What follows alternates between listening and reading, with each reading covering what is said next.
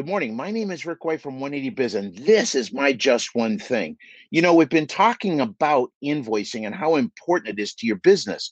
The first talk we had, we we we kind of focused on being curious, and and then last week we talked about control. Invoicing is very very important. It's so much more important than we give it credit for. So today, what I want to talk about is document. Right? You want to document properly. And I'm going to talk about two key areas today, and then we're going to finish up next week. Okay? Maybe the week after. So, what we want to do first is we got to document the customer's concern. You want to get that written down. Do not put uh, blinders on your technicians. How do you do that? Let's say you have a, a customer that comes in, a client that comes in and says, Hey, I got a noise when I step on the brakes. So most advisors would write that up as check brakes, right? Inspect brakes. That's a mistake. What you want to do is write it up as inspect noise, diagnose noise. Okay. Don't put blinders on your tech by saying go to the brakes. You don't know what it is. All right. Now, there's a couple of things I want to talk about here that are very, very important. Number one, advisors don't get enough information about the customer's complaint or concern. We get very, very 30,000 feet on it. We're in a hurry, we're quick. Uh, we want to get off the phone, get on to the next thing, or whatever the case is, but you end up not getting enough information. When you're not getting enough information, your technician's spending all their diagnostic time trying to duplicate the concern not diagnose it. So I'm going to ask you to step up as an advisor and remember curious. Understand exactly what's going on. Write it down in your client's words. Type it in. Get that documented. The other thing that's really important, I hope you understand me on this, is write down everything. You want to have a bunch of questions. You want to know you want to know how often is it occurring? Under what conditions? Is it constant? Is it intermittent? Is it random? These all make a difference based on your ability to be successful. Let's face it, if you have someone come in with a, a check engine light or a skip that happens once every six months, you're in trouble. I don't care how good OBD2 is, you're gonna you're, you're not gonna be able to find it. So you want to make sure you're setting yourself up for what I call high win probabilities. You're going to do that by being curious and understanding what the client is concerned about, but not only what the client is concerned about, but what's the client's fears? What's the client's goals? You need to understand this because it's going to help you position your recommendations and solutions in a way that resonates with them. So, You've got to be able to document exactly what they're saying. That's really important. The other thing is you've got to be able to ask the right questions. I, in my opinion, is you need questionnaires.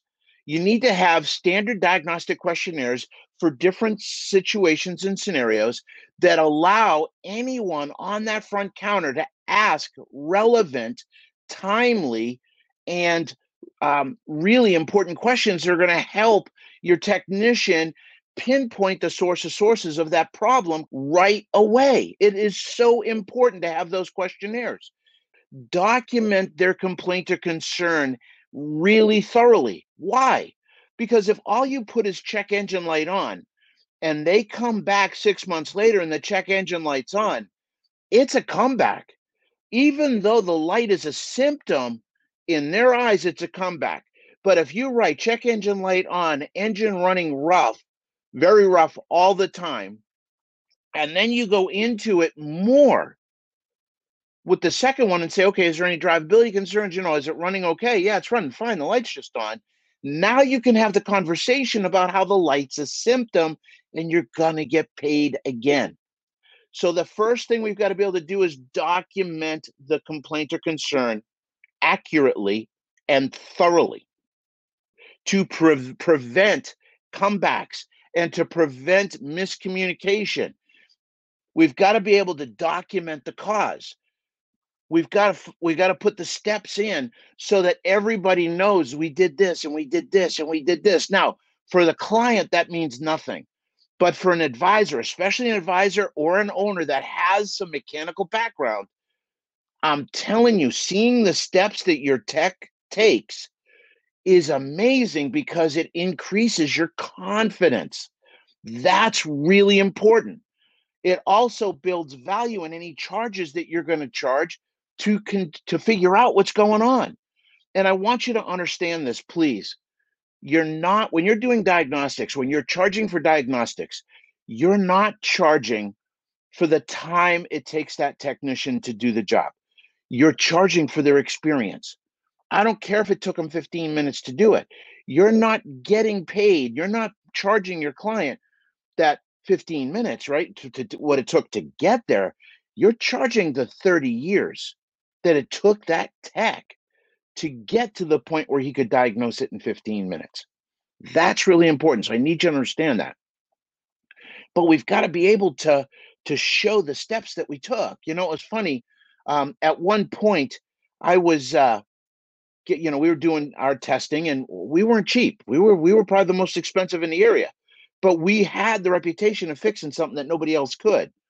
So we had a car come in with a diagnostic, uh, that had check engine light, and the tech comes back and literally it said needs TPS. And I called the tech in and I said, listen, man, that's not going to work. That's $20 a letter. We need to outline what we did to determine that.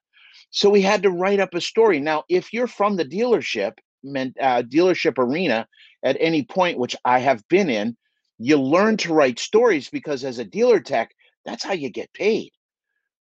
With independents, we're not good at this.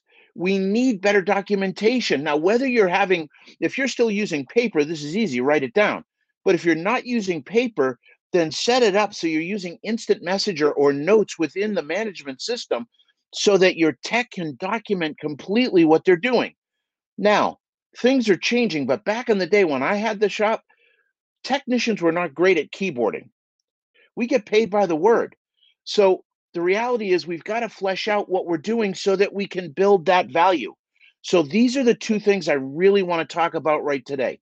Document the customers, the client's complaint, and then go through and and get the cause documented really, really well. God bless, stay safe, and go make some money.